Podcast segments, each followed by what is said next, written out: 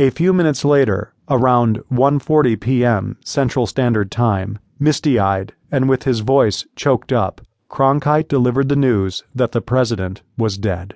About a half hour later, the president's body, along with Vice President Johnson and Mrs. Kennedy, boarded Air Force One to return to Washington. With the president dead, Johnson was sworn in aboard Air Force One at around 2:38 p.m. that afternoon, with the former First Lady at his side in a blood-stained dress. Jackie continued to wear her pink outfit as an intentional reminder of what just had happened, and both she and the outfit were still full of the president's blood. Though she had washed her face and hair, something she later claimed she regretted, parts of John's skull were still on her.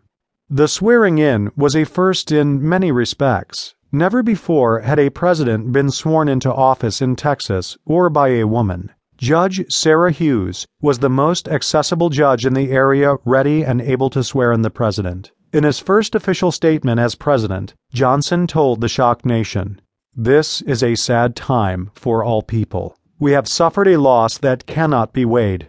For me, it is a deep personal tragedy. I know the world shares the sorrow that Mrs. Kennedy and her family bear. I will do my best. That is all I can do. I ask for your help and God's.